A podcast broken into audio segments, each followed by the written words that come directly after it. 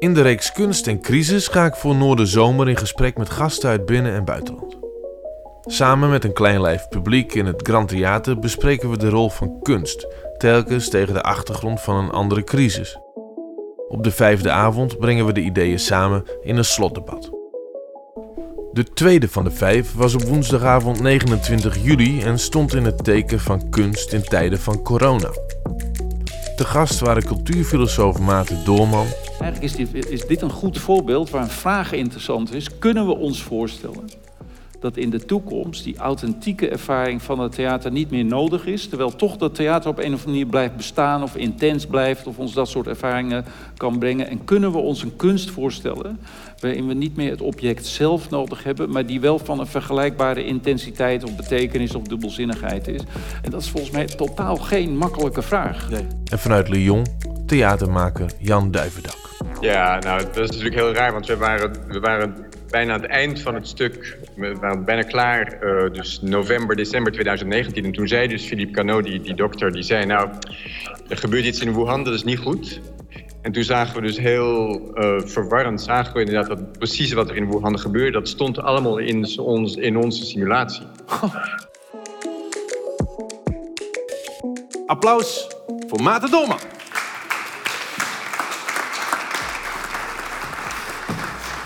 En dan gaat uh, Maarten gaat straks voor ons een uh, lezing geven van ongeveer een kwartier. Uh, maar ik wil je eerst even een paar vragen stellen. Welkom. Dankjewel. heb je een goed hotel? Uh, ik heb een heel goed hotel. Ja. Het, uh, daarvoor is een tras. Het tras is leeg, want iedereen is kennelijk op vakantie. Het is ook een wat winderige plek. Ah. Uh, maar er staat een heel kleurig paaltje met woorden als ik geloof Honolulu, Honolulu en Cuba Bay en Hemingway. En, ah. Dus een tropische sfeer. Ik weet en als je dan binnenkomt, dan heb ik kamer 13. Ah, gelukkig. En uh, ik moest eerst een trapje af, dus ik vroeg aan de receptie: is het ondergronds? Waarop ze het hele goede antwoord gaf: niet helemaal. Mooi. Dus ik ben tevreden. Uh, ik weet dat filosofen die stellen liever vragen dan dat ze antwoorden geven, maar mag ik van jou vanavond wel antwoorden verwachten? Nou, mag ik dat nog eventjes opschorten? Ja, dat mag je nog even opschorten. maar je gaat wel antwoorden geven. Ik heb een vriend die is filosoof. En dan zitten we avonden te praten. En je uiteindelijk denk ik, maar wat vind je nou? Ja. Maar wat vind je nou? En Ja. je wordt er soms gek van, ja. ja. Nou, we gaan het zien. We gaan het zien. um, het eerste waar ik aan dacht toen we het hadden over kunst in tijden van corona... is toch ook, weet je wel, hoe staat de kunst ervoor straks? En uh, waar gaat het geld naartoe? Uh, van Engelshoven, onze minister, heeft 300 miljoen beloofd voor de culturele sector. Uh, houden die discussies je ook bezig? Of, of denk Ja, je... natuurlijk. Ja, Ja? natuurlijk. Ja, het is, ik vind het dramatisch. Ik ken veel kunstenaars. En eh, ik, ben een, een, ik ga graag naar het theater en ben bij musea betrokken. En, dus ik vind echt. Het grote drama gebeurt ook daar waar we het niet zien. Dat zijn natuurlijk al die mensen die hun niet alleen hun inkomsten verliezen, maar er zijn zoveel producties, tentoonstellingen en mensen die die uh, uitvoeren, muziek, festivals, mensen die al een jaar soms bezig zijn en dat dondert allemaal in elkaar. En het, gaat ook, het is ook nog niet over. Dus ja, ik zal een heel harteloos mens zijn als ik zou zeggen, we komen er wel doorheen en het raakt me niet. Of uh, ik ga niet al die berichten volgen of zo. Nee, nee, je wordt er zelfs een beetje somber van. Nou ja, het is toch raar als je daar vrolijk van wordt. Nee, je wordt er niet vrolijk of, van. uh, Je la- laat je Eh, niet koud. Nee, nee, nee, nee. nee je nee, moet je nee. niet laten kisten. Maar ehm, nee, ik word daar absoluut niet, niet vrolijk van. Nee. Ehm, nou, daar gaan we het straks wel uitgebreid over hebben. Maar ehm, over die somber... We zijn hier niet om die crisis te relativeren, maar om groter te maken. Ja, toch? precies. Ja. Nou, da- daarvoor zaten we hier. Ja. Maar je bent niet alleen kunstliefhebber. Hè? Eh, je bent natuurlijk ook zelf eh, een, een, een schrijver, een dichter. Eh, betekende dat deze tijd, die quarantaine, voor jou een, een productieve tijd? Was het een tijd waarin je rust vond om te werken? Of was het juist een onrustige tijd als, als Ja, ik, schepper? was, ik was eigenlijk van plan om aan een boek te beginnen, maar dat, het lukte me niet om. De, als je aan een boek begint, heb je een soort.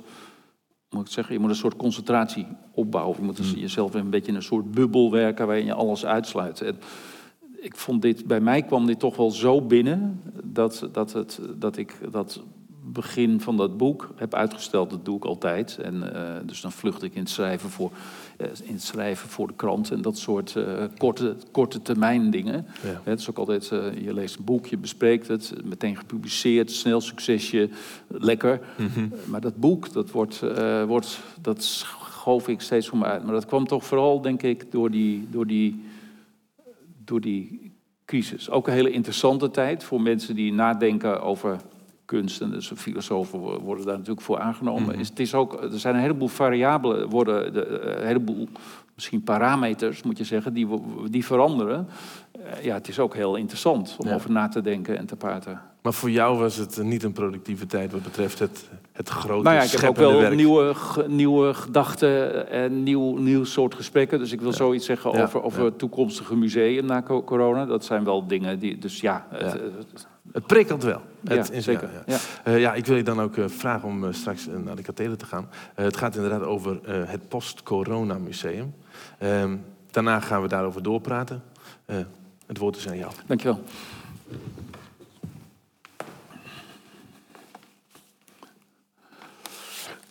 Um, nou ja, in, uit de inleiding is eigenlijk al gebleken wat ik, waar ik wil beginnen. Namelijk dat de coronacrisis ons heeft doen nadenken, noodgedwongen, over een heleboel dingen die met de kunst te maken hebben. Dat geldt ook voor theater, maar wij gaan het vanavond, voor zover ik heb begrepen, althans het vooral hebben over de beeldende kunst. Dat betekent niet dat die andere kunsten niet meedoen, maar ik wilde wat nadenken over het museum.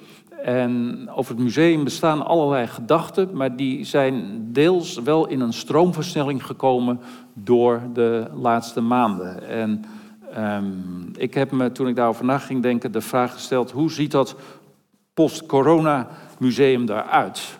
En dat is een beetje een pathetische vraag, dat begrijp ik ook wel. Um, en als je niet oppast, dan is die zelfs zo pathetisch dat je ervan in de lach schiet. Net zo als um, een reclame waar ik ook van in de lach schoot toen ik die voor het eerst zag. Chocolate is the answer. Who cares what the question is? Dus met andere woorden, als we het over musea hebben, kunnen we niet beter gewoon van musea genieten, verzamelen, uh, uh, de dingen bekijken, kunnen we het ervaren in plaats van moeilijk doen en al die, steeds al die vragen op te werpen. Maar u heeft al begrepen, moeilijk doen, dat is mijn vak, daar moet ik het van hebben. Um, en ik denk dat het interessant is om over het museum en de missie van het museum na te denken. Uh, naar aanleiding van die coronacrisis. En waarom? Um, we hebben gezien dat een heleboel musea de afgelopen maanden als gekken bezig zijn geweest om na te denken over het vasthouden van het publiek en uh, het presenteren van de collectie, het contact houden, toch dingen blijven doen. Er zijn enorm veel initiatieven bijgekomen, vaak ook uh, geïmproviseerd. En um, dat heeft tot allerlei interessante dingen uh, geleid. Rondleidingen van curatoren die dat online gingen doen, interactief met Instagram. Uh, uh, allerlei collecties werden in verhoogd tempo digitaal ontsloten. En wat bleek, je kunt eigenlijk veel meer digitaal ontsluiten dan veel mensen uh, dachten. En je kunt ook een ander publiek aanboren. En dat is waarover Birgit Donker een stuk schreef in de NSC. Interessant stuk. Namelijk uh, dat musea ook een beetje hun schroom moeten overwinnen om, om wat ze hebben om dat digitaal te presenteren. En ze had daarbij als voorbeeld aan het Glasmuseum, dat al lang geleden begon als een van de eerste, ik geloof het eerste museum in Nederland, begon met zijn hele collectie digitaal uh, te presenteren en op internet te zetten. En um, wat bleek, dat mede daardoor het toeschouwersaantal van het museum enorm begon toe te nemen. Dus die digitale presentatie was niet een soort concurrentie van zichzelf, maar juist een hele goede manier om uh, ook nieuwe groepen mensen binnen te halen. Nou, dat is een eerste reden om na te denken over, over Um, dat digitale presenteren en hoe musea daarmee om kunnen gaan. Maar ten tweede is het nadenken over dat museum van de toekomst, waar we naartoe zouden kunnen gaan. Um, is dat interessant omdat juist omgekeerd het besef toeneemt dat hoe virtueel we dingen ook beleven, dat we toch niet zonder die echte dingen kunnen. Ik zit een beetje achter dat scherm, hè, geloof ik. Dat, uh, goed. dat heeft ook wel iets. Het is, het is, ook wel heel illustratief om zo tegen u te gaan praten. Uh, dan heeft u ook niet de echte Maarten Doorman, zal ik maar zeggen. um, dus met andere woorden, um, wat, zijn eigenlijk de, wat is de functie van die gebouwen en die ruimtes waarin dingen worden getoond en van die dingen zelf?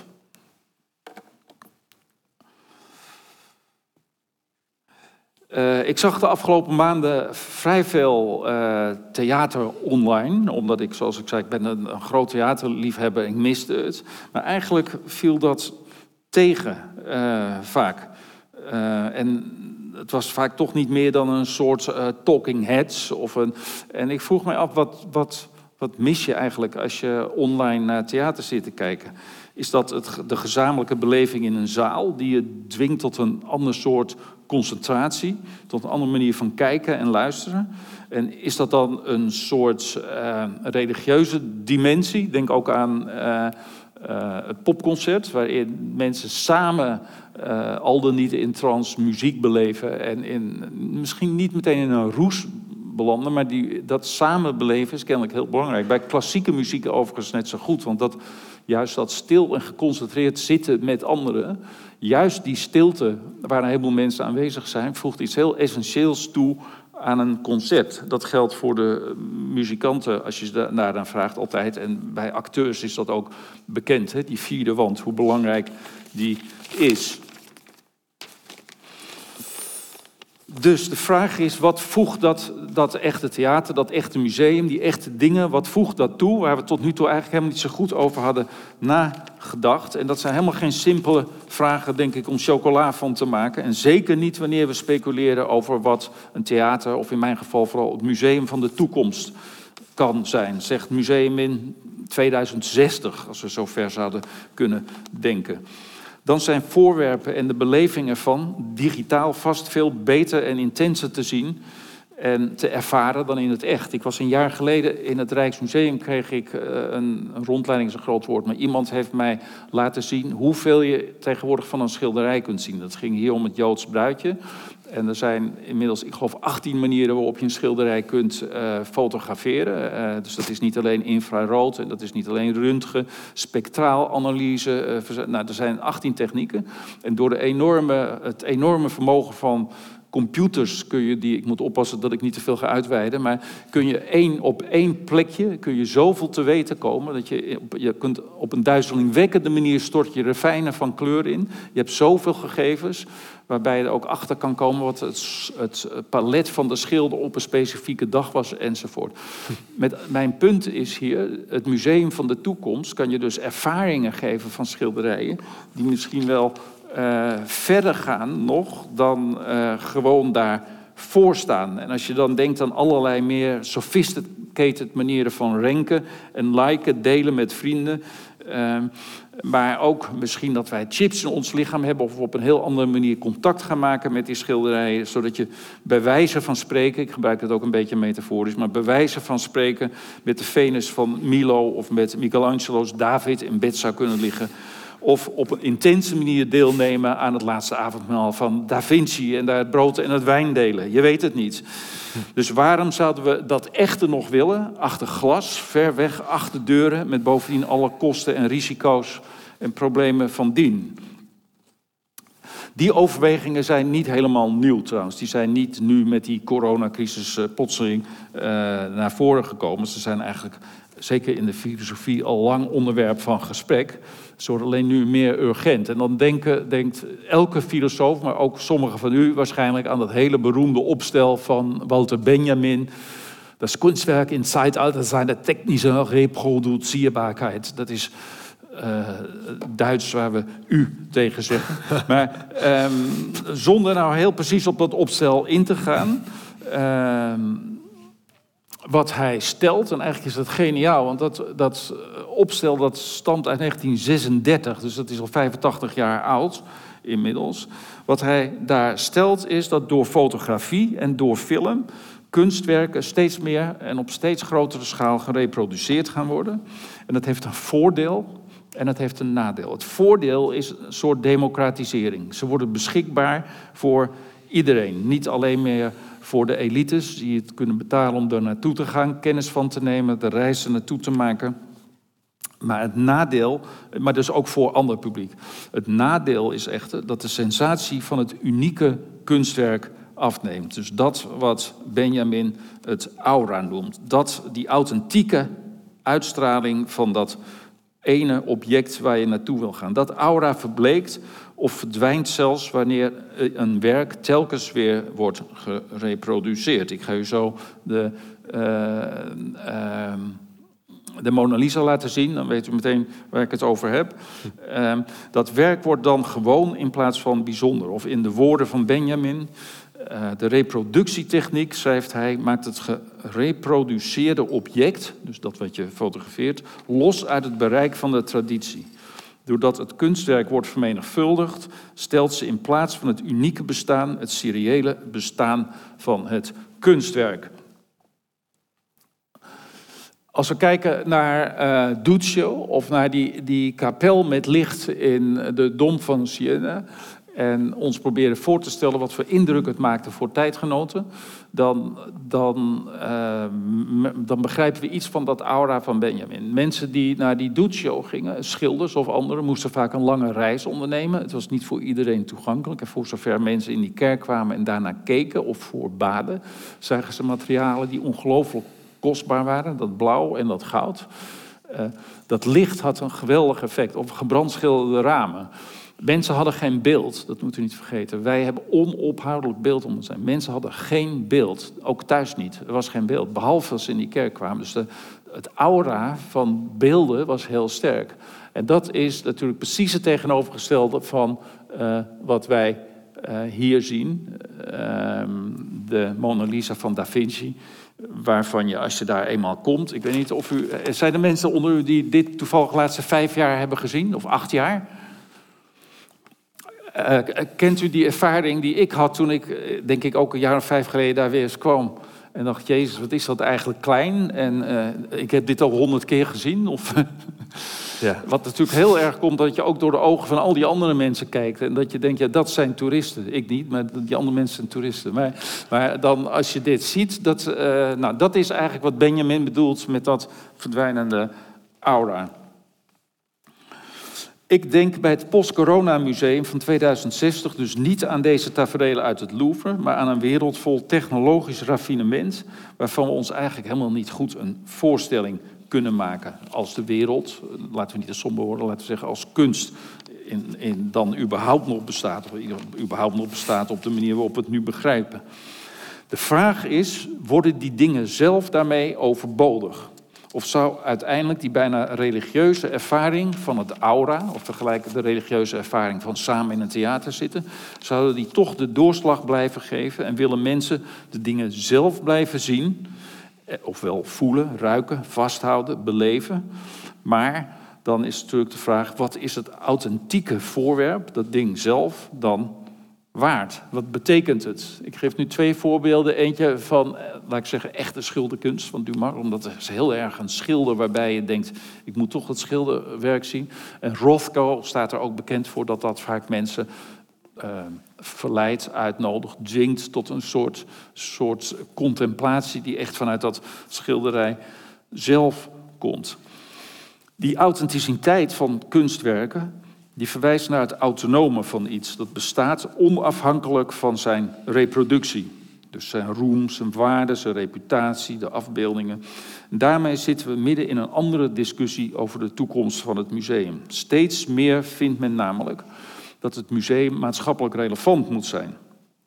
Als de gemeenschap voor een museum betaalt, zo luidt dan de redenering, in wat nuchter Nederlands taalgebruik. Als de gemeenschap ervoor betaalt, dan moet het de samenleving ook wat opleveren. En dan niet alleen dat chocoladegenot van de ervaring, maar ook het zou de mensen uh, moeten verbinden, bijvoorbeeld door verhalen te tonen over wie ze zijn of waar ze wonen. Het zou moeten vastleggen welke waarden belangrijk zijn voor ons.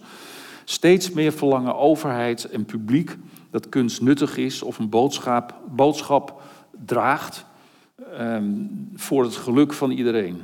En dat mensen, dat groepen mensen zichtbaar worden gemaakt en nieuwe groepen mensen naar het museum komen die anders over het hoofd worden gezien. Ik vind dat heel serieuze verlangens. U moet mij goed begrijpen, ik wil dat helemaal niet bestrijden. Maar ik heb daar wel een beetje over nagedacht in het al genoemde boek ehm, De Navel van Daphne. Daar heb ik geprobeerd te laten zien dat er ook een gevaar schuilt in dat verlangen dat je altijd kunst nuttig wil maken of maatschappelijk relevant. Het is beter voorwerpen in een museum niet louter tot een boodschap te reduceren. Kunst biedt ons immers de mogelijkheid om zelf met een interpretatie te komen van wat we zien. En dat geldt voor, denk ik, zowel moderne kunst als voor uh, oudere kunst. Het geldt uiteraard ook voor theater en voor boeken. Dat betekent niet, dat betekent niet uh, dat kunst. Ik, even denken, hoe ga ik dit zeggen? Ik moet een beetje helder proberen te blijven. Uh, uh, kunst biedt ons de mogelijkheid om zelf met een interpretatie te komen. Maar dat betekent niet uh, dat kunst een mededeling. Kunst is niet een mededeling. Kunst toont ons iets waarmee we zelf nog iets kunnen doen en iets mogen doen. Zo leert kunst ons om om te gaan met ambivalenties, met onzekerheden. Juist omdat kunst geen eenduidige betekenis heeft. Dat is volgens mij heel belangrijk. En dat is ook relevant aan kunst nu in tijden van corona. En waarom? Omdat een van de grote problemen waar iedereen mee uh, topt, is steeds dat we werken met dingen die onhelder zijn. We weten niet hoe het verder gaat met die crisis, we weten niet hoe we erop moeten reageren. De regering weet dat niet. Als ze slim zijn, dat zijn ze vaak, dan zeggen ze ook dat ze het niet weten. Maar een van de dingen die wij weer meer dan een hele tijd lang moeten kunnen, is leren omgaan met ambivalenties, met onzekerheden, zonder daar onrustig van te worden. En ons te leren, te leren, onszelf te leren dat we betekenis kunnen geven aan dingen, maar ook een slag om de arm kunnen houden. Ik begrijp nu dat ik als filosoof behoorlijk abstract begin te worden, maar ik hoop dat u me nog kunt volgen. Kunst is iets wat niet is. Oh, wacht even. Kunst is iets wat niet is wat het is. Dat is wat die, waarom ik dat beroemde schilderij van uh, Magritte daarnaast zet. Ze zien het pas een piep. Kunst is niet wat het is. Lees maar, staat niet wat er staat. Dat zijn beroemde regels van Nijhoff die op hetzelfde, uh, die op hetzelfde neerkomen. Dus wij moeten uh, wij worden door een kunstwerk uitgenodigd daar zelf iets van te vinden. Uh, ik sla even een klein stukje over, want ik zit al bijna op een kwartier. Hè, want ik wilde eigenlijk nog iets verder op dat engagement ingaan. Maar uh, vandaar dat deze ijzeren voetboy uh, nog de revue passeert. Maar dat gaan we misschien straks nog in het gesprek doen. Mijn punt was hier eigenlijk dat uh, een heleboel voorwerpen die musea hebben uh, totaal onbelangrijk lijken. Dit was twintig jaar geleden gewoon een stuk ijzer op de zolder van het Tropenmuseum. Dat is nu weer een heel belangrijk iets geworden. En, dus je weet helemaal niet hoe collecties, wat daar de betekenis van is. Naast discussies over digitalisering in het museum en de volgende vraag naar die autonomie van de getoonde voorwerpen, of dat nu kunstwerken zijn of andere voorwerpen, is er nog één kwestie die ik kort met u wil bespreken, denk ik in een minuut of drie. Prima. Uh, en die dat post-corona museum ook raakt. En dat is de vraag, is het museum een tentoonstellingsmachine die zoveel mogelijk mensen probeert te trekken, bijvoorbeeld door blockbusters en allerhande PR- en mediastrategieën, of is het in de toekomst nog wel degelijk een plek die ook lokaal verankerd moet zijn in een gemeenschap, of misschien zelfs in een landschap, al kan het best een stedelijk landschap zijn. Dus gaat het om amusement, het chocoladeantwoord zal ik maar zeggen, of ook om contemplatie, iets leren, getroost worden of verrast, of te worden opgezadeld met vragen waar je thuis misschien nog iets aan hebt, ook ongemakkelijke vragen.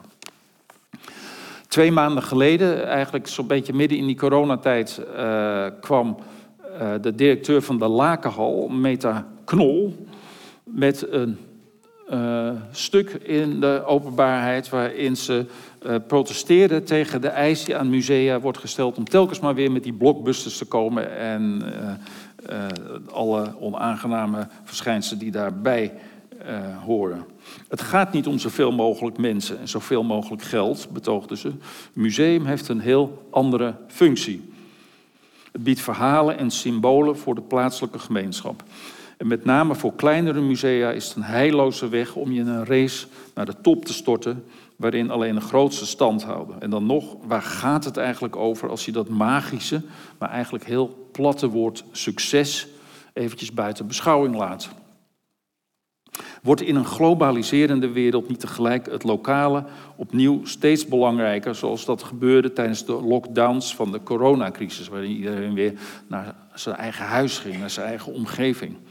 En er is geen eenvoudig antwoord op. Daar heb je het al. We komen niet zo, zo snel met antwoorden. Er is niet zo snel een eenvoudig antwoord op, zoals bij die heerlijke chocola. We mogen blij zijn als we hierover een paar goede vragen gaan formuleren. Zoals, blijven de dingen zelf van belang in de toekomst? Is dat verlangen naar die authentieke ervaring, is dat tijdloos en dus ook iets wat in de toekomst gaat spelen? Is het gebouw, de plaats, dus het theater, het museum enzovoort, is dat die plaats is die cruciaal in de toekomst.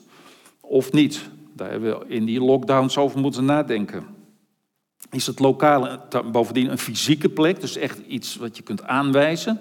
Of iets anders? Kan het ook digitaal zijn? Wordt het museum door landschap bepaald? Of door gemeenschap? Dus door de plaats waar het is of de community waartoe het behoort? En wie is dan die gemeenschap? Wat is die gemeenschap? En wie beslist trouwens wie die gemeenschap is? Vragen, vragen. Ja, we gaan het over vragen. hebben. Antwoorden zijn niet gek, maar als we een paar van zulke vragen in handen hebben, dan zijn we denk ik toch goed op weg. Want liever één goede vraag in de hand dan tien antwoorden in de lucht. En we hebben altijd nog het gesprek, denk ik, om die vragen te gaan beantwoorden. Dank u wel. Maarten Dolman. Zou je de klikker mee willen nemen? En weer bij me komen zitten? Ja, je mag ook blijven staan, maar dit is, dit is prettiger. Nu mag jij hem niet meer aanraken, hè? Gewoon Nee, die maar we hebben, we hebben, we hebben deze.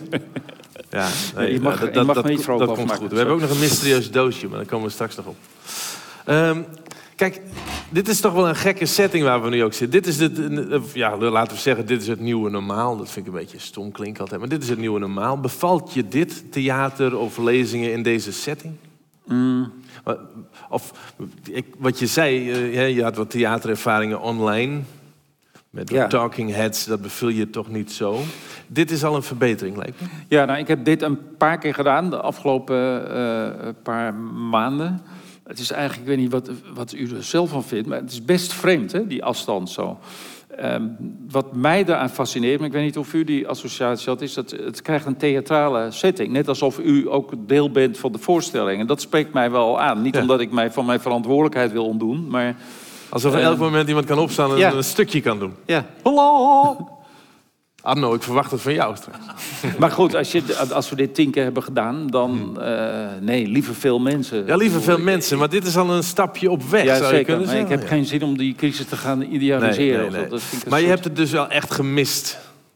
Enorm. Ja, dus Ja. theater. Ik ben eigenlijk nog niet naar, naar, naar ja, wat zijn echte theatervoorstellingen, maar al een, dat, ik wist, dat is wel, vind ik zelf wel weer interessant eraan. Ik wist niet dat ik het zo miste, theater. Nee. Ik dacht, misschien ga ik daar uit verveling naartoe verstrooien, maar ik, ik, ik mis het enorm. Ja. En het museum is wel weer open, Ja. natuurlijk. Dus, maar wel met routes. Ja. Is dat ook anders? Ben je alweer naar een museum Ja, geweest? zeker. Ja, zeker. Ehm, ja, dat is anders. En doet toch minder snel. Eh, maar het is ook wel weer, dat gaat misschien slijten. Maar wie van u is weer terug geweest in het museum? Mag ik even. Oh ja, veel. Ik weet niet of u die ervaring heeft, maar op een bepaalde manier ga je ook alweer intenser kijken, omdat je denkt: ik mag weer, ik moet, ik moet mijn tijd wel gebruiken. Herkent u dat? Of, eh, Ja. Ja? ja. en het is veel rustiger. Ja. En dat Dus kan geen, heel prettig zijn. geen toeristen. En, ja.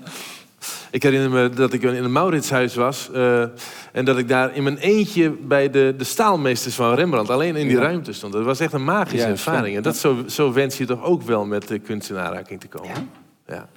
Ehm, over het Mauritshuis gesproken. Mijn favoriete schilderij, en misschien wel van meer mensen, hangt daar. Het gezicht op Delft van Vermeer. Vermeer is sowieso mijn favoriete schilder.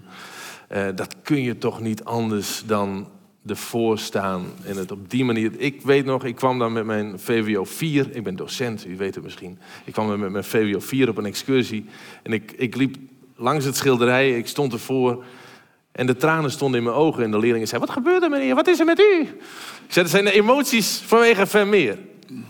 En dat, kan, dat heb ik niet. Ik heb, ik heb heel veel reproducties van uh, Vermeer in huis, maar tranen krijg ik daar niet van. Mag ik, mag ik dit heel klein beetje uh, relativeren? Dat is natuurlijk het ergste wat je kunt doen. Nou, dat tranen vind iemand anders relativeren. Maar ja, doe het. Dat, um, dit schilderij is natuurlijk, het, het is wereldberoemd. Ja. En het is allerberoemdst in Frankrijk.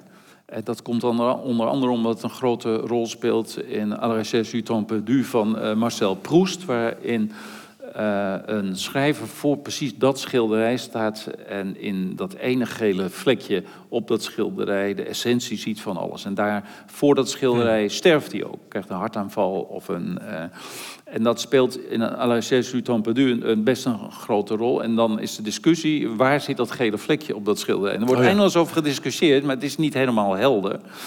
En de vraag is dus of, het, of dat, niet, dat gele vlekje niet in het hoofd van Proust zit, in hmm. plaats van op dat schilderij.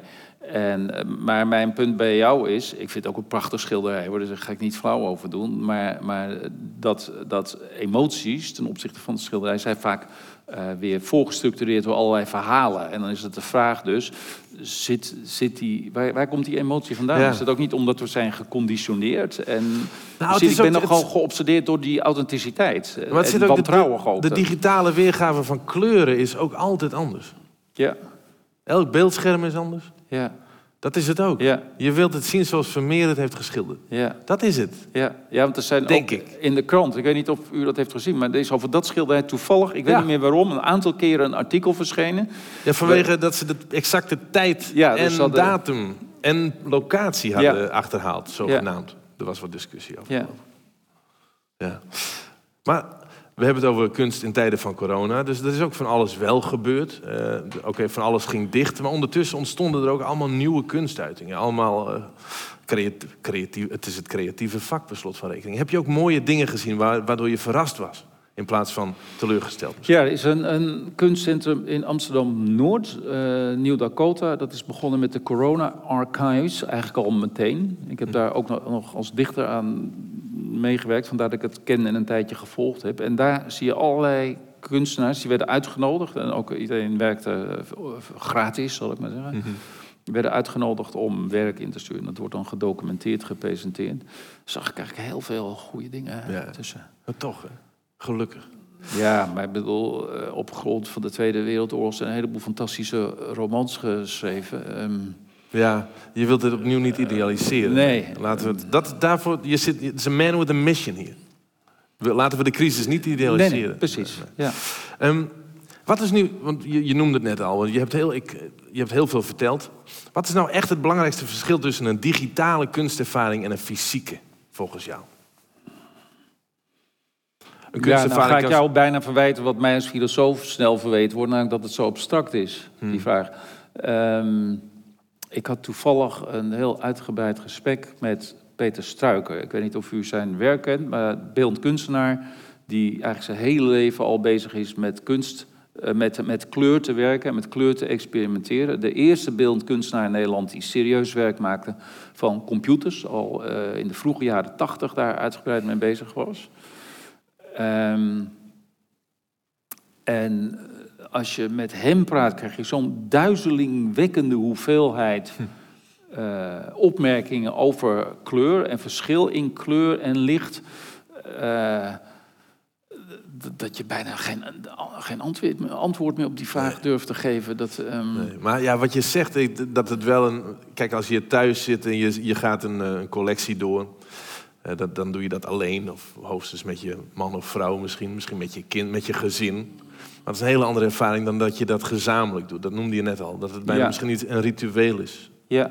Is religieus misschien. Maar we kijken naar het schilderij. Kleur is maar één ding. Hè? En ik denk dat zeker als je met anderen kijkt, ook bij oudere schilderijen gaat het heel vaak over betekenis. Ja. En, en, over het verhaal dat het toont. En de, Uh, maar bij heel veel eigentijdse kunst gaat het ook om een verhaal of een gedachte. En dan is het wel belangrijk hoe het eruit ziet. Maar de precieze kleur of zo, dat is een beetje, dat is een beperkte, niet een beperkte, ik bedoel, dat is één mogelijke opvatting, zo bedoel ik beperkt, van wat schilderijen zijn. De romantische opvatting waarin kleur, en dan met name kleur van het landschap, zo ontzettend belangrijk wordt. Ook met terugwerkende kracht. Hè. Dus dan wordt ook de kleur van landschap van Ruisdaal of van of Vermeer bijvoorbeeld, wordt dat, die precieze kleur wordt zo belangrijk. Maar het is een heel romantisch, deels door Goethe volgens mij gevoed uh, perspectief. Ja. Um, en heb, heb je zelf ook digitale collecties doorgespit de afgelopen maanden? Misschien nee, wel daarvoor. Of als, het, als ik op iets stuit, ik moet opzoeken wel, maar niet speciaal. Uh, ik heb me geen moment verveeld. Ik bedoel, ik dacht niet van wat. Maar wat moet ik nou gaan doen? Als je nou, stel, je had het over de democratisering. Hè? Dat zou misschien een voordeel kunnen zijn, de democratisering van kunst. Het is niet, je hoeft niet af te reizen naar, uh, naar Italië om uh, de David van Michelangelo te zien. Waar ik trouwens niet per se mee in bed wil liggen. Enorm ding, hè? Enorm ding. Geweldig ding. Ook daar trouwens dacht ik. Ja, maar ook dat moet je zien. Hè? Sommige mensen willen met een geweldig ding in bed liggen. Ja, ja en dat, dat, recht moet je ze niet ontzeggen. Dat, dat geef ik ook toe. Dat geef ik ook ja. Maar wat ik bedoel is dat als het zo gedemocratiseerd is, dan wordt, het bijna, wordt kunst bijna een Netflix-serie waar je, die je zou, kan, je zou het bijna kunnen gaan bingen. Ik ga het Rijksmuseum vanavond bingen. Ik ga op de bank hangen en ik ga even lekken. Wordt het, wordt het dan niet bestaat dan niet het gevaar dat mensen er te makkelijk aan voorbij gaan? Nou ja, het probleem is eerder de overvloed. Hmm. En de overvloed is, dat vind ik een van de meest ingewikkelde, maar ook filosofisch interessante problemen die er is. Wij kunnen in feite, we hebben toegang tot er zo ongelooflijk veel. Natuurlijk nog buiten de kunst, nog hmm. meer aan reizen en consumptiegoederen. Maar als je alleen al naar de kunst kijkt, wij hebben zo'n onwaarschijnlijke hoeveelheid kunst tot onze beschikking gekregen. En het is, het is te veel geworden. Maar dat kun je niet zeggen, want het is allemaal even mooi. En een van mijn leidraden daarin is de filosoof Nietzsche. Ik wil niet zeggen dat hij een oplossing geeft, maar die heeft een soort instrument in handen gegeven om, om niet totaal in paniek te raken van die overvloed, waardoor je verpletterd wordt en altijd denkt, het doet er niet meer, alles. Hmm. Ehm, en Nietzsche heeft een prachtig opstel geschreven over uh, wat hij noemt over nut en nadeel van de geschiedenis voor het leven. Een opstel van 80 bladzijden, voor een opstel lang, maar voor niets een kort boek. Hm. Of het is eigenlijk, nou goed, dat doet het niet toe. En, uh, wat, je, je, wilde zeggen, dat zouden jullie eigenlijk allemaal een keer moeten lezen. Ja, ik zat altijd te aarzelen, want dan, uh, wat je... Nou, dit is wel, ik zou niet zeggen dat alles van Nietzsche zo leesbaar, maar dit is eigenlijk heel, ja, dit is goed. Hoe heet het? Over nut en nadeel van de geschiedenis voor het leven onthoud dat. Is een van de onzeitgemäße betrachtingen, van de oneigentijdse beschouwing. Een goede filosoof is niet modieus, dus je denkt tegen de tijd in. Nou, Nietzsche had vier oneigentijdse beschouwingen en één daarvan ging over geschiedenis. Daar wil, ik, daar wil ik het over hebben, want dan zegt hij, er zijn verschillende manieren om naar geschiedenis te kijken. Eentje is de adorerende manier, dat je denkt, oh, geweldige Rembrandt en de gouden. Ik vertaal het een beetje, eh, Nietzsche gebruikt andere voorbeelden. En, uh, de Michelangelo, uh, Da Vinci, allemaal geweldig.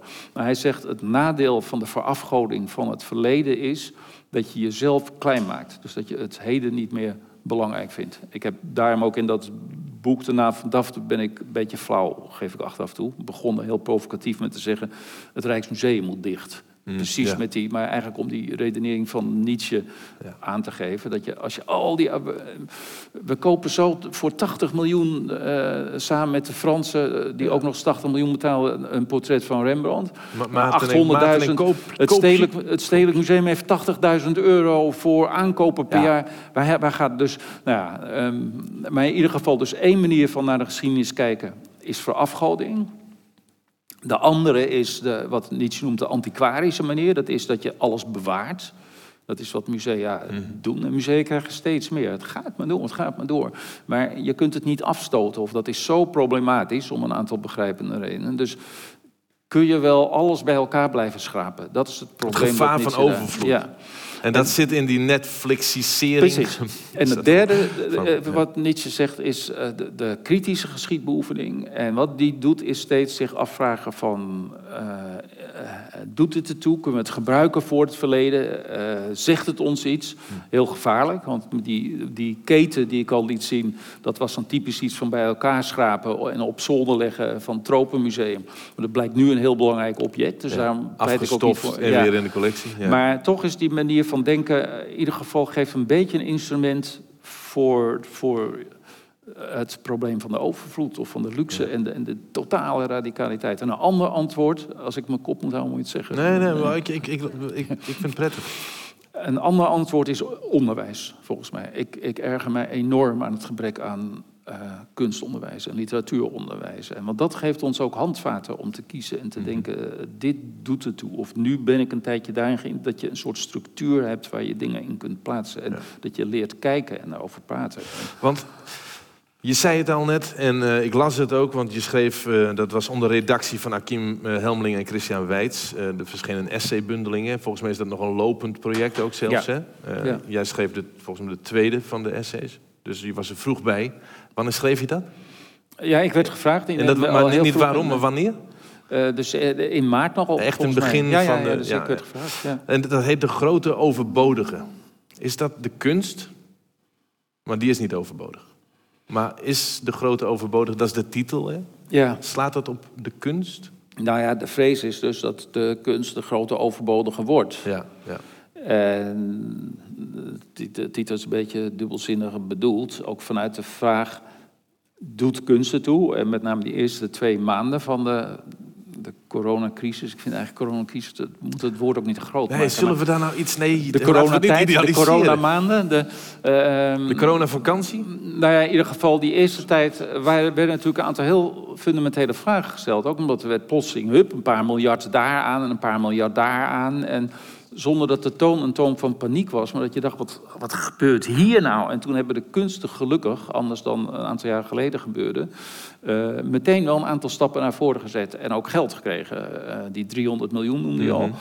Um, nou, dat ging met hangen en wurgen ja, trouwens. Maar en daar was toch wel weer de vraag, interessante en belangrijke vraag. Waar, waarom zou je dat eigenlijk doen? Moeten we niet eerst zorgen dat mensen hun werk behouden? Moet je niet eerst zorgen dat, dat een mhm. aantal dingen, de gezondheidszorg niet te vergeten, dat we dat op orde hebben? En dan daarna komt die kunst. Oftewel, hoe vitaal is de kunst? Ja, hoe belangrijk hoe, is het? Is het een vitaal beroep, ja. de kunstenaar? En dat is eigenlijk een heel marxistische manier van kijken. Mm -hmm. uh, ben ik toen, zou ik toen hebben moeten zeggen. Dat heb je ja, dat schreef je niet.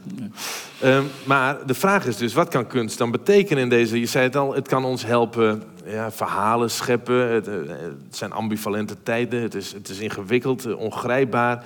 Maar wat kan kunst dan echt doen? Het blijft voor mij nog steeds een beetje abstract, wat je net zei. Wat kan kunst dan betekenen in deze onzekere ja, kijk, nu komen we op het moment dat je antwoorden wil. Nu wil ik antwoorden. Maar, maar ik, eh, ik, dat vind ik ook niet erop. erg. Ja, dat vind ik ook niet erg. Want dat is mij wel gevraagd. uh, kunst kan ontzettend veel doen. Kunst kan... Uh, de klassieke is al ter lering en de vermaak. Wat je al bij, bij Horatius, weet ik veel, zitten. Dus je kunt gewoon lol hebben ervan. Mm Het kan je vermaken. Je kunt lachen, plezier hebben enzovoort. Uh, nou, dan krijg je een heel ander register nog. Het, het kan troosten. Uh, het, uh, maar voor mij is eigenlijk een van de dingen van kunst die belangrijk is, is waar ik het over had, die ambivalentie. Dat ceci n'est pas une pipe. Mm -hmm. En um, ik ben ervan overtuigd dat eigenlijk de manier waarop we over kunst praten en denken, trouwens überhaupt hoe wij praten en denken, dat wij dat van de romantiek hebben. Dat er eigenlijk dan een nieuwe tijd begint. Dat wij daar nog in zitten, niet aan kunnen ontsnappen. En om ons tot de kunst te beperken, vanaf de romantiek wordt de kunstenaar eigenlijk vrij. Hè? Dan breekt hij met regels. Uh, de, de, kunstenaar stelt zijn eigen wetten. Dat is vanaf 1800. Ze, niet werken, daarvoor. ze werken niet meer een opdracht. Ze, Precies, en het is een harde knip. Kijk ja. naar Mozart en Beethoven. Mozart schrijft concerten nog in opdracht. Ja. En Beethoven weigert dat. Die zegt, ik kan alleen eens maken als er zit 10, 20 jaar tussen. Dat is 1800, dat is een harde knip. Dan begint de romantiek. Um, en dat geldt ook in de beeldende kunst. En uh, dat betekent dus dat de kunstenaar voortaan niet meer in opdracht werkt, maar op grond van inspiratie ook zijn eigen regels mag stellen. Dus vrij wordt. Maar vanaf dat moment wordt kunst experimenteel. En je moet als kijker of luisteraar eigenlijk een paar dingen tegelijk doen. Je, kunt, je weet niet meer wat de regels zijn, dus je moet eerst ontdekken wat de regels zijn die de kunstenaar zichzelf heeft gesteld om een werk te kunnen waarderen of beoordelen. Oftewel, er komt een taak voor de, ja, de beholder. Maar, maar, en dat is juist ook heel erg mooi, omdat ehm, een kunstenaar. Ehm, een kunstenaar doet nog maar de helft van het werk. Een kunstenaar maakt iets maar het zijn wij die vervolgens dat werk moeten afmaken. En steeds weer. En niemand heeft gelijk. Er zijn natuurlijk betere en slechtere interpretaties. En daar kun je over. Maar in principe, de kunstenaar heeft ook niet meer recht van spreken eigenlijk. Ik ben daar best radicaal in, maar ik ben hmm. niet de enige. Heeft eigenlijk, nadat het werk dus af is, niet meer recht van spreken dan uh, iemand anders. Maar ik bedoelde ja, maar ik bedoelde dit... En... Nee, nee, nee, nee, het hangt nu in het museum, meneer de kunstenaar. Ja, het is nu aan de bezoeker.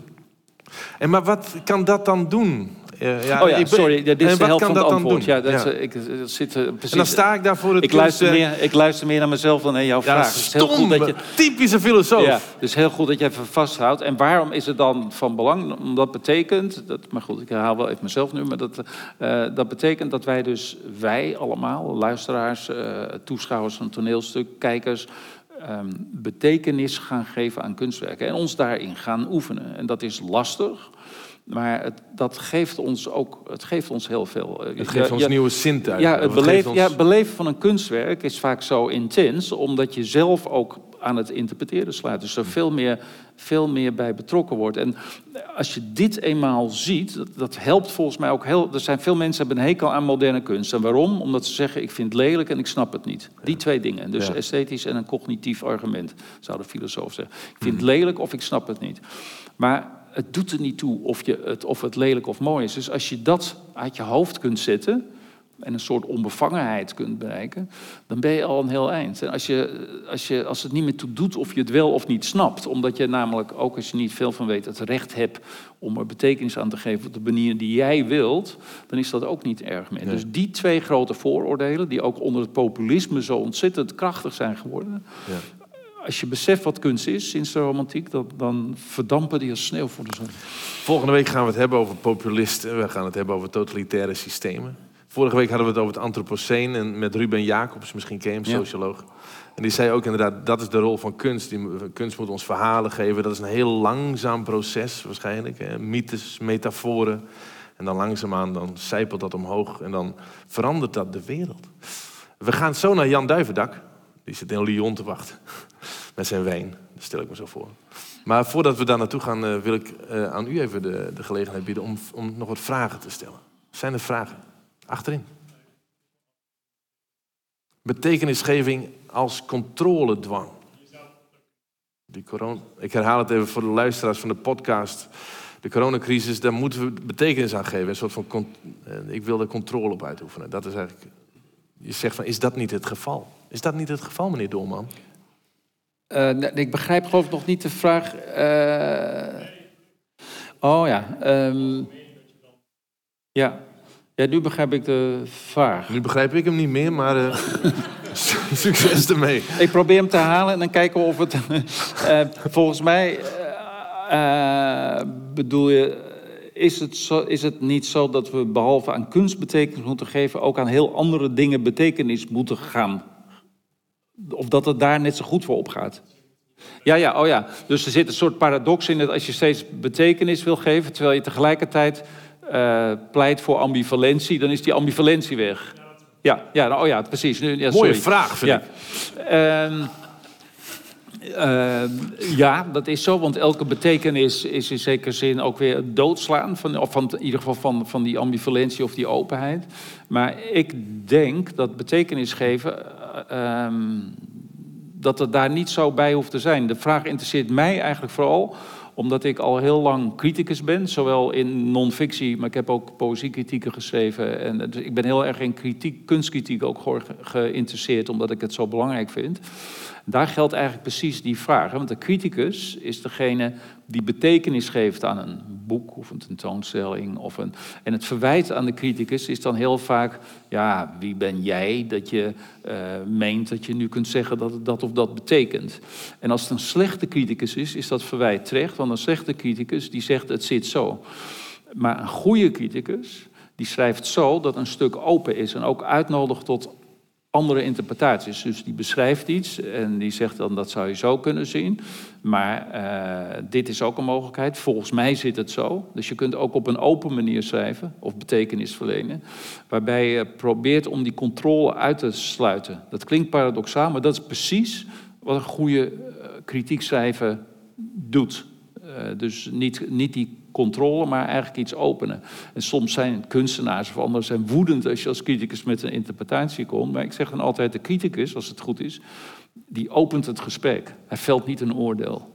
En dat heeft eigenlijk precies met die dubbelheid te maken. Maar zeker, dat gevaar is er altijd. Dat je zegt over een kunstwerk, kijk, dit betekent het, dit is het. Zo moet je ernaar kijken. En ja, dat, is niet, dat vind ik niet zo stimulerend vaak. Nog meer vragen? Nee. U heeft alles begrepen? Oh, toch wel. Oh ja, ik zit een beetje. Ja, nog een vraag. Ja, de, de reproductie verbleekt het aura. Nee, nee, dus de reproductie, althans bij Benjamin, die ontneemt het aura aan het kunstwerk. Ja. Dus het aura, dat is eigenlijk dat unieke. Aura is ook letterlijk goud, dat goud in het portret. Maar als je het maar de hele tijd blijft filmen, zoals, zoals bij, of fotograferen, zoals bij uh, de Mona Lisa dan lijkt het net alsof, die, alsof de kracht van het kunstwerk oplost of verwatert of zo. Je hebt het zo vaak gezien. Ja. Oh, ja, de digitalisering leidt niet per se tot minder museumbezoek, zoals bij die glastentoonstellingen. Waar was het? Ja. ja, ja. Hoe, hoe ja. dat vloekt met elkaar, zeg je? Nou ja, het, ik ben het wel mee eens. Er zit een soort paradox in. Dat als je, als je uitgaat van Benjamin en je zegt je krijgt steeds meer visueel beeld waarop je steeds beter dat kunstwerk kunt zien en ervaren. Uh, dan heb je er toch steeds meer contact mee. En dan is het niet zo dat het steeds meer verwatert. Integendeel, dan komen ook meer mensen. Dat bedoelt u? Ja. Um, en dit is de laatste, want dan gaan we naar Jan. Ja. Nou ja, de, de, de meer mensen wil niet zeggen intenser. Maar um, het blijft paradoxaal, dat voorbeeld dat ik gaf over dat, dat Rijksmuseum laat zien... dat je ongelooflijk intens uh, een schilderij kunt benaderen. Ik heb er niet een heel definitief antwoord op. Dus mijn vraag is ook eigenlijk, hebben, blijven we dat authentieke ding nodig hebben in de toekomst? Dat is echt een groot vraagteken, dat, dat museum van de toekomst. Ik denk van wel, maar dat is ook meer een soort verlegenheid... omdat ik geen ander antwoord heb. Ik denk ook van wel. Er gaat niks boven een echt schilderij van bijvoorbeeld Vermeer. Wat, wat... Mag ik daar heel kort op u, u reageert vanuit de museumgedachte. Bij theater speelt dit op het moment precies hetzelfde. Ja. Mensen waren altijd bang om te spoilen. Nee, je moet niet mijn beste grappen Ja, precies. Dan moet je juist wel. Want dan willen ze het echte zien. Ja, dus wat het Glasmuseum gedaan heeft, is, is puur interesse wekken. Niet met het origineel, maar als, je, mhm. als je die reproductie ziet, denk je, ik wil het origineel zien. Ja. Ja, YouTube-filmpjes van cabaretiers juist wel laten zien, dan wil je... Maar ja, een grap is een grap. Maakt niet uit. Nee? Nee, oh. je, wilt er, je wilt hem ruiken, proeven, je wilt erbij zijn. Ja, en samen, samen lachen, denk ik ook. Samen lachen. Ja. Sa Sorry. We gaan bellen. Ik kijk even naar. Uh, ja, kunnen we dat, dat werkt allemaal, hè? Ja, ja, spannend hoor. Ik, heb, uh, ik, ik, vind het wel spannend om uh, zomaar te bellen met een hele grote Jan Duivendak achter ons. Niet schrikken, maat. Hij verschijnt straks enorm in beeld. Maar ik zal het nog even introduceren ook. want hij komt. Hij was al hier in het Grand Theater. Op, of, hij zou hier al zijn op 18 april, Jan Duivendak, met zijn stuk Virus. Uh, als een work in progress. En Virus gaat inderdaad, dat is een stuk waarin hij met het publiek onderzoekt wat er gebeurt als er een uitbraak is. Het publiek krijgt opdrachten, krijgt eh, dingen te doen. En samen onderzoeken ze wat zou je doen in het geval van een crisis. Uh, in het geval van een uitbraak van een virus. Fascinerend. Volgens mij is hij er al, ik hoor hem al. Um, misschien kunnen we er meteen bij halen. Dan kan hij, hij kan het ons beter zelf vertellen. Sleep je hem naar het grote scherm? Jan, je wordt nu naar het grote scherm gesleept. Dag Jan. Ik voel het. Kun je, ons, uh, kun je ons ook zien of niet? Ja, ik zie je. Hallo. Hallo, goedenavond. Uh, hoe gaat het in Lyon? Het is hier hartstikke heet. Het is nu 30 graden. 30 graden? Mm -hmm. Zit je aan de wijn? Dat dacht ik al. Ik zei het al, Jan, ik zei het al. Uh, ja, we hebben het uh, vanavond... Oh, oké. We hebben het vanavond over de rol, de rol van kunst in, uh, in de coronacrisis, dat weet je. jij bedacht ooit... Je kwam ooit met het idee voor virus. Je, wanneer kwam je met dat idee voor dat stuk? Eind 2018. 2018. Uh, ja, een vriend van mij, Philippe Cano. Ai, dat is spijtig. een project gemaakt. Sorry? Oh, je, je, viel even weg, maar ga door. Ga door. Okay. Hij heeft simulaties gemaakt uh, in uh, landen van West-Afrika om de mensen van de regeringen daar te leren hoe ze om moeten gaan met, uh, met nieuwe pandemies. En daar heb ik een spel van gemaakt. Daar zijn we in 2019 mee begonnen. Begin 2019. Dus de ebola-crisis was dat, hè? Dat misten we volgens mij net.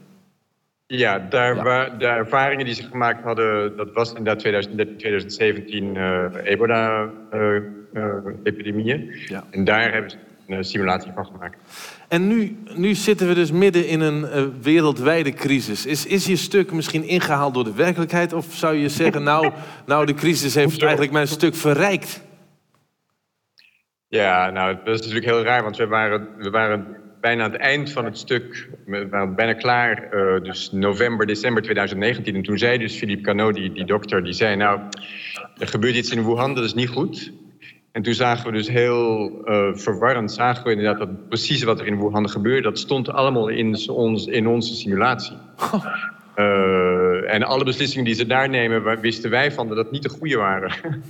um, dus toen, oké, okay, toen hebben we het stopgezet gezet en inderdaad, uh, ja, nou, toen, het, toen het echt losging, toen had ik zoiets van, nou, we houden ermee op. we kunnen het niet we zullen er nooit meer afstand genoeg uh, voor hebben om er plezier in te hebben om dit te doen. Nee. Maar toen hebben we het hele materiaal nog een keer doorgelezen.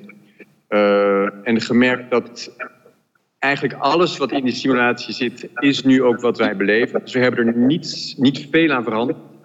Uh, en wat er nu aan gebeurd is, is dat eigenlijk voor COVID was het spel eigenlijk dystopisch en eerder leuk, grappig. In de zin van, de mensen hadden echt heel veel lol erin. En nu is het eerder cathartisch. Dus de, mensen hebben echt de, de, We hebben het gisteren dus voor het eerst uh, gedaan in COVID. En de mensen hebben het echt gebruikt om eigenlijk de, de passiviteit waar we in gezeten hebben tij, tijdens de, um, de, de lockdowns.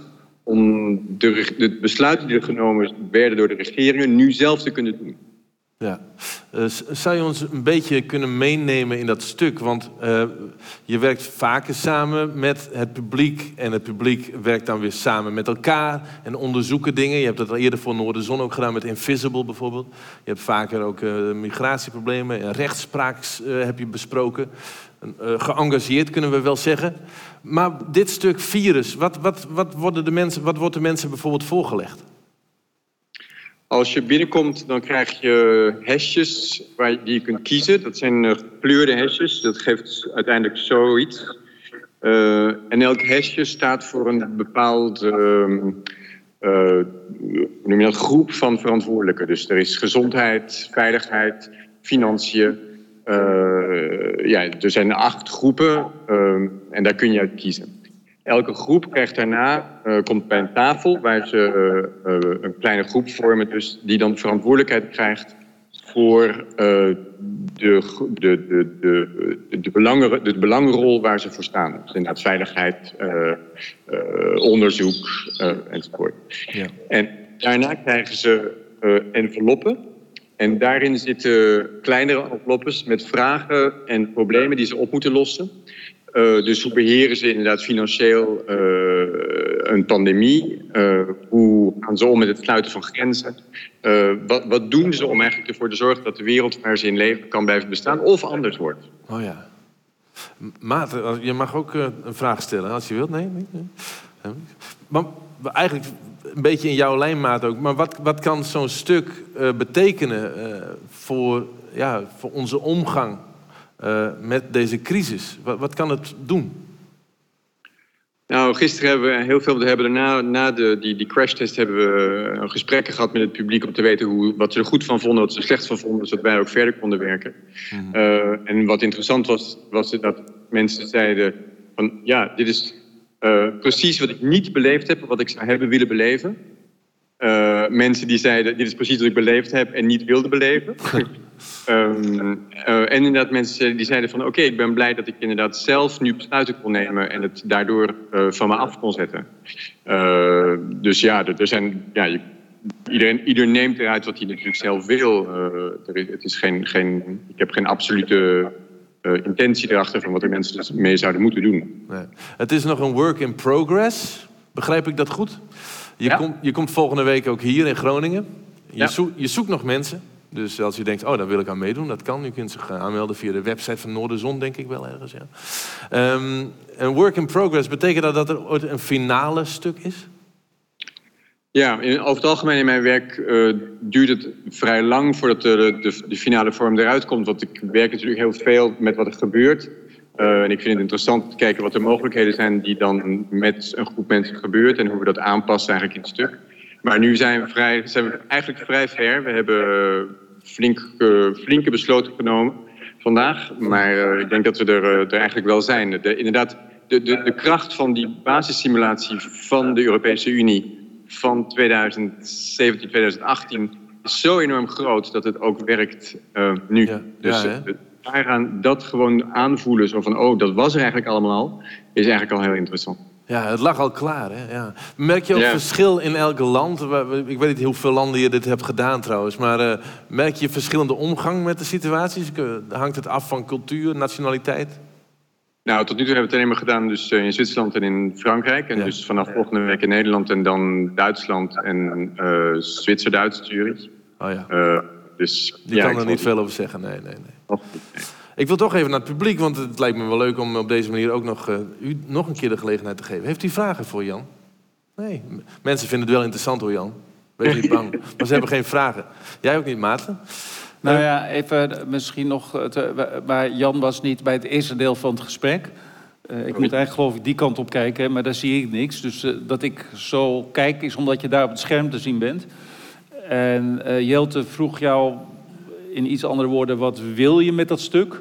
Mm -hmm. en een deel van ons gesprek ging erover dat volgens mij dat een kunstenaar niet kan vragen. Ik bedoel het niet om jou te corrigeren, maar ik ben benieuwd naar het commentaar van Jan omdat, uh, althans, zo heb ik vanavond geprobeerd te, beogen, uh, te betogen. Uh, de kunstenaar maakt iets, maar op een gegeven moment is het stuk af en is het aan anderen om er betekenis aan te geven. Eh, kun je daarin vinden? Of zeg je nee, ja. dat vind ik, ik vind dat de kunstenaar eigenlijk nog wel degelijk ook iets over dat eindproduct en de interpretatie ervan moet zeggen? Nou, nee, precies. En dat, ik ben helemaal met je eens wat, wat ik straks ook zei. Het, gaat met er eerder om dat je een soort gesprekstof geeft. Um, waar ik zelf ook dingen uit wil leren. Uh, en waar, waar inderdaad dat wat er gebeurt met het publiek en hoe het publiek dat zich toe-eigent, uh, dat kan niet één betekenis zijn, want dan is het geen kunst meer, dan is het alleen nog maar pedagogisch. Uh, het, is, het is kunst omdat het polysemiek erin zit. Dat er dus meerdere betekenissen in zitten die, die over elkaar heen liggen, die, die opgenomen kunnen worden of niet. Uh, dat het een complex, ja, een complex ensemble is waar de mensen zich in, in, kunnen inleven. Hmm. Wanneer denk je dat het af is? Want je zegt... Nou ja, mijn antwoord zou dus zijn, die vraag... Kun je, het is af als de toeschouwer naar huis gaat. Maar zelfs dan is het niet af. Je zou nog kunnen zeggen, zelfs dan begint het pas echt. Omdat het dan nog iets gaat doen met je. Of tenminste, dat hoop je. Ja. Dus het is niet af. Ik geloof dat een kunstwerk dus altijd open is. En ook wanneer iedereen alles erover heeft gezegd... en het bijna vergeten is... dan kan dat toch weer opnieuw tevoorschijn komen... en weer nieuwe betekenissen. Ik, volgens mij zijn wij het helemaal eens, Jan. Of... Ja, jullie zijn het helemaal eens. Jullie moeten gewoon samen een wijntje gaan drinken, denk ik. Ergens in Amsterdam of in Lyon. Um, dus je gaat nog naar Groningen. Hoe heb jij trouwens, uh, wil ik je nog vragen, hoe heb jij zelf als kunstliefhebber uh, de afgelopen uh, maanden meegemaakt? Oh, ik vond het geweldig. Ah. wij, in, ik zat in Zwitserland en in Zwitserland was het net zoals in Nederland een vrij softe lockdown. dus je kon gewoon de trein nemen. We konden met z'n vijven bij elkaar. dus ja, we zaten constant bij mensen te eten. Je kon de bergen in alles ongewoon. Er was alleen geen theater, geen films, niks publieks. Hmm. Um, en inderdaad, er was dat gevoel van: oké, we zijn verlangzaamd. En we kunnen nadenken over wat voor wereld we willen hebben daarna. Um, en dat was heel spannend. En wat voor wereld wil je hierna? een langzame, maar dat is niet uh, wat eraan komt. maar denken jullie heren, want jij spreekt van het post-corona museum. Je bent eigenlijk best optimistisch. Eh, Oh, dat, Gaat als het- ik die suggestie heb gewekt, dan wil ik zo nog een paar nare dingen zeggen. nee, nee, maar Ja. optimi- optimistisch als in... het stopt nog wel eens, deze crisis. Stopt die nog wel eens? De COVID-crisis? Wat zei je? De COVID... De coronacrisis, de covid-crisis. Jij, jij denkt dat gaat, wel, dat, dat gaat wel echt weg. Ja, dan krijgen we weer iets anders. Dan krijgen we iets anders. Hè? Ja. Het is de aarde die wraak neemt, concludeerden we vorige week. Ja. Ik hoop wel dat er een einde aan zit, inderdaad. We komen ook langzaam Nou, aan het einde van deze avond Het trouwens. einde zal zijn als er een vaccin, als er een vaccin is, dan is Ja. het eh, probleem opgelost. Ja. En hoe ziet voor jou het eh, museum van de toekomst eruit, Jan? Of is dat een te grote vraag voor jou? Daar hebben we het net over gehad namelijk. Is dat Eh, een ja, digitaal museum? Ben jij iemand die een schilderij moet zien? Of ben jij iemand die net zo... Wil je voor een schilderij staan? Of denk je, ach, ik kan hem net zo goed digitaal op mijn beeldscherm?